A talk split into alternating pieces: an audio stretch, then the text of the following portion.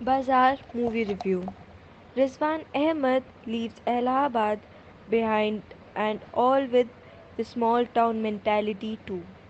He moves to Mumbai, a city with soaring skyscrapers and dreams that fly even higher. His one wish is to work with his idol Shakun Kothari, but the greedy and manipulative world of money, power, and the stock market draws Rizwan in a little too fast. A Willy movie character once said, Greed is good. It's a thought that sums up the very concept of stock market pretty well.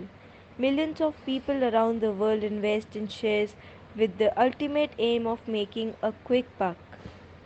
Bazaar is a film based on the share market and it plays up the idea of morals over money. Or vice versa depending on which character from the film you root for. For audience saturated with love stories and the family sta- stages the thrill of crime like drama like bazaar can offer a whole new entertaining experience. One of the highlights of the film is Saif Ali Khan's performance. The streak of grey in his hair is just as sexy as the grey shade of the role. Even though the film has a strong hangover of Michael Douglas' Wall Street, this thriller about movie money and money uh, does offer a rich blend of entertainment.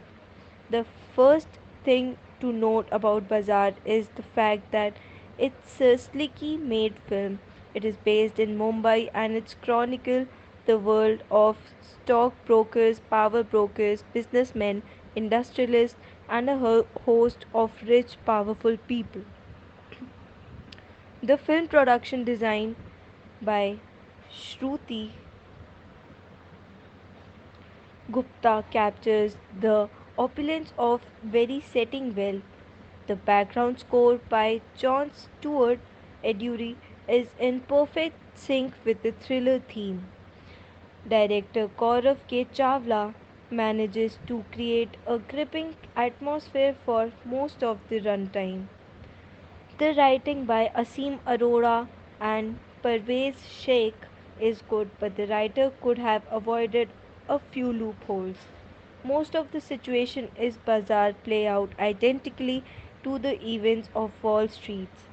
The screenplay does take a while to set up the plot, but the second half of the film picks up the pace and throws up a few surprises too.